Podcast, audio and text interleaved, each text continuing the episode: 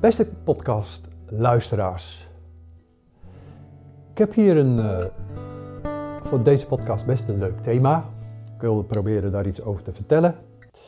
Uh, het thema is uh, de vraag eigenlijk: Ron, krijg jij ook paranormale waarnemingen voor jezelf of voor jouw omgeving?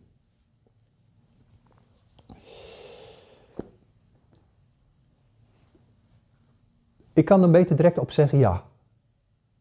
Eigenlijk al van kleuter, peuter, lagere school.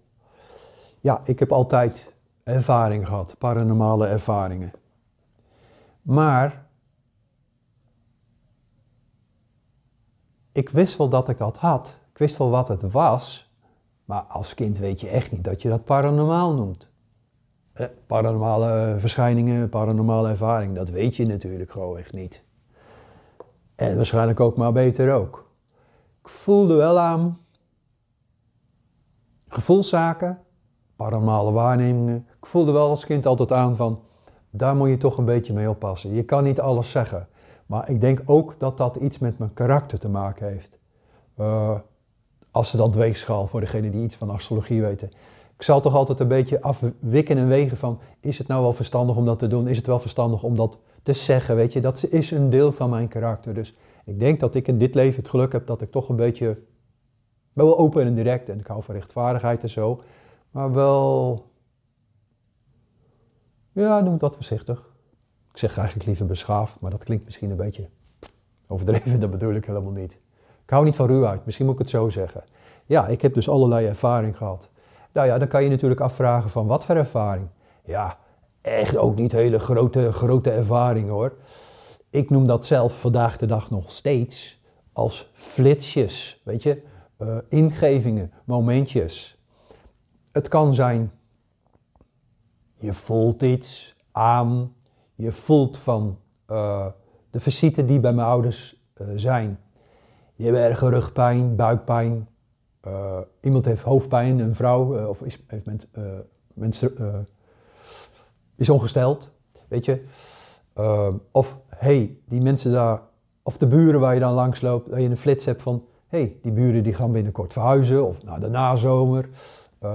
of je hoort in gedachten een, een, een duidelijke, maar weliswaar zachte stem in je hoofd.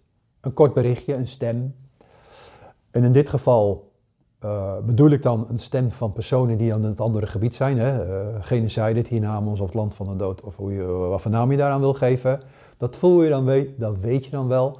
Maar het kan ook gewoon zijn van, uh, van ik was, ik, ik, denk nu ook eventjes aan de, de lagere schooltijd.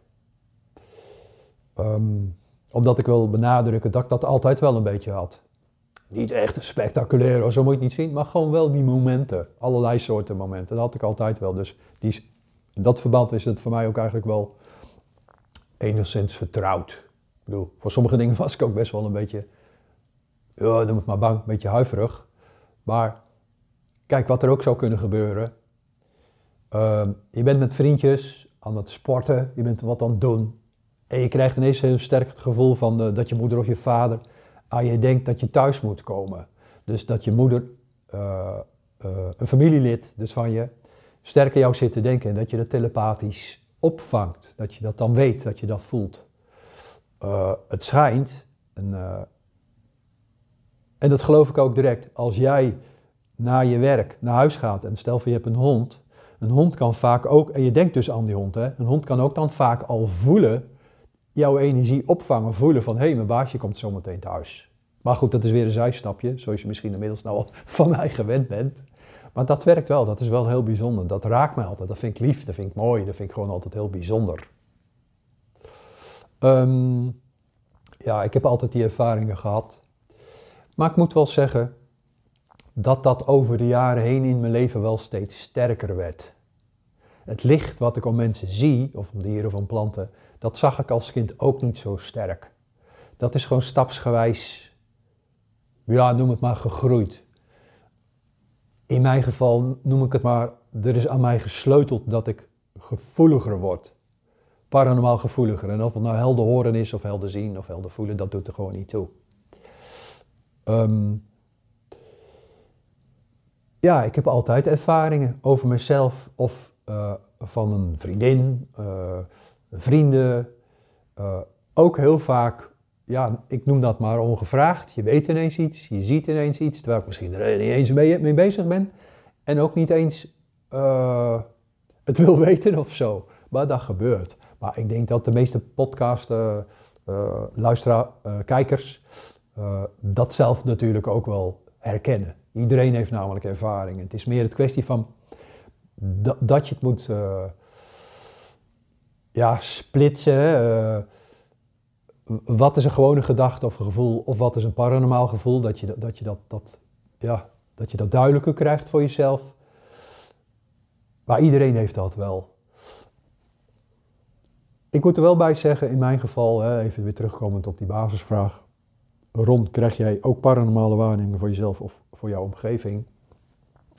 Zo tegen mijn 22e kreeg ik steeds sterker het gevoel, 22, 23e, van het is niet de bedoeling dat jij uh, in de muziek gaat, uh, noem het maar popmuziek, rockmuziek, betere popmuziek.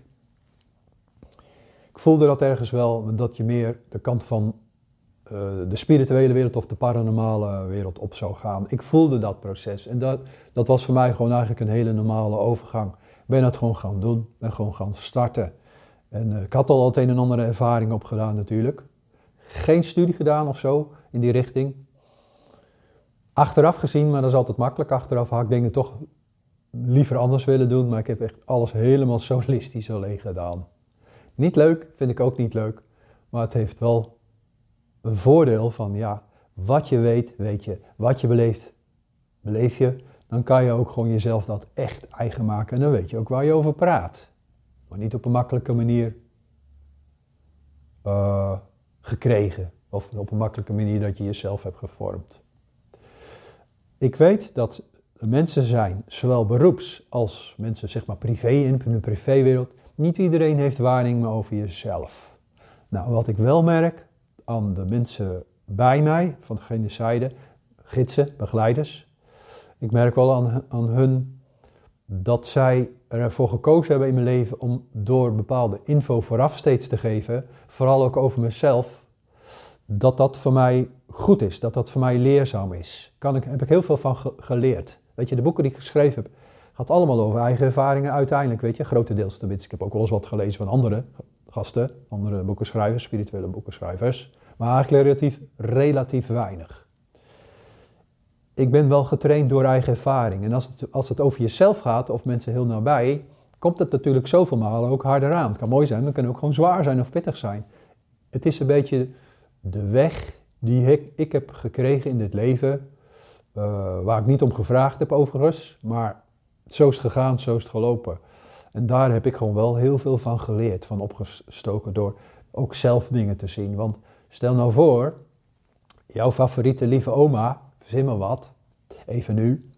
Als jij weet van ja, die gaat over een half jaartje dood. Ja, hoe ga je dan uh, daarmee om? Ik bedoel, dat is natuurlijk niet makkelijk. Of je ziet van, uh, ja, uh, over drie maanden krijg je een, een, ongeluk met je fiets. Je wordt van je fiets afge, omvergereden of zo. Hoe ga je daarmee om? Want dan komen natuurlijk heel veel dingen op je af. Ik bedoel, om dat te aanvaarden, om daar iets goed mee te doen, is niet zo makkelijk. Maar dat is mooie stof om na te denken. Dat is gewoon boeiend, kan je veel gaan leren. En ik vind nu, vandaar ook natuurlijk die podcast met Robert, ik vind nu, start gewoon een eigen studiegroepje. Zoek een paar mensen waar je erover mee over kan praten. Of stap in een cursus of zo. Uh, dat is gewoon belangrijk. Hoef je er niet alleen maar alleen mee rond te lopen. Dat is gewoon niet nodig. Dat is gewoon jammer. Het is beter om dat te delen. Het is gezelliger. Uh, het is gewoon beter om dat samen te doen. Ik heb heel veel, heel veel dingen alleen moeten oplossen. En ja, ik kan het niet meer omdraaien. Ik kan niet meer wijzigen. Ik zet daar zelf ook wel eens vraagtekens bij van ja, waarom moest dat dan gewoon zo? Maar ja, je moet het doen met wat je hebt en wat er al gebeurd is, is gebeurd. Kan ik nou ook natuurlijk in feite niks meer aan doen. Nou, ik hoop dat je er een klein beetje een beeld van kan vormen. Iets vertelt over mijn eigen leven, mijn eigen paranormale gaven. Vind ik prima, kan ik makkelijk over praten, geen probleem. Maar als Ron zijnde, ik dus, hè, als Ron zijnde, ik vind het veel leuker dat je zelf naar binnen gaat. Wat voel jij, wat beleef jij, wat verwaardiging heb jij zelf? Klopte het of was het omdat je, dat je iets wat je heel graag wilde, dat je dat aanzag als een paranormale ervaring? Weet je, maar dat het helemaal niet paranormaal was, maar omdat je het zo graag wilde. Dat je dat leert te onderscheiden. Dat vind ik eigenlijk veel leuker. Ik vind het veel leuker om mensen daarmee uh, te helpen, te steunen, te inspireren, dan over mezelf. Ik bedoel, ja, oké. Uh, ik heb elke dag wel ervaringen, prima. Robert is vaak de klas als wij podcast maken of op pad zijn of wat dan ook. Dan kom ik weer met mijn verhaal, weet je. Dan komen we weer langs een oud gebouw, weet je, of, uh, of een park of wat dan ook. En dan, ja, dan komen er weer allerlei dingen binnen bij mij vallen. En dan vertel ik het hem, leuke dingen, nare dingen. En dan moet hij altijd wel weer lachen. Zo van, oh nee, hem weer met zijn verhaal. Want dan duik ik zo 10 jaar terug, of 50 jaar, of 100 jaar terug. Ik heb het even over de geschiedenis, of zelfs ook gewoon wat er gaat gebeuren. Maar goed, daar gaat het niet om. Daar gaat het niet om. Kijk gewoon wat je eigen ervaringen zijn. Maar ik had dat al van geboorte. En dat heeft te maken met mijn levenspad, mijn karma. Maar ook natuurlijk de richting waar ik opgegaan ben van de muziek. Maar dit werk, de praktijk.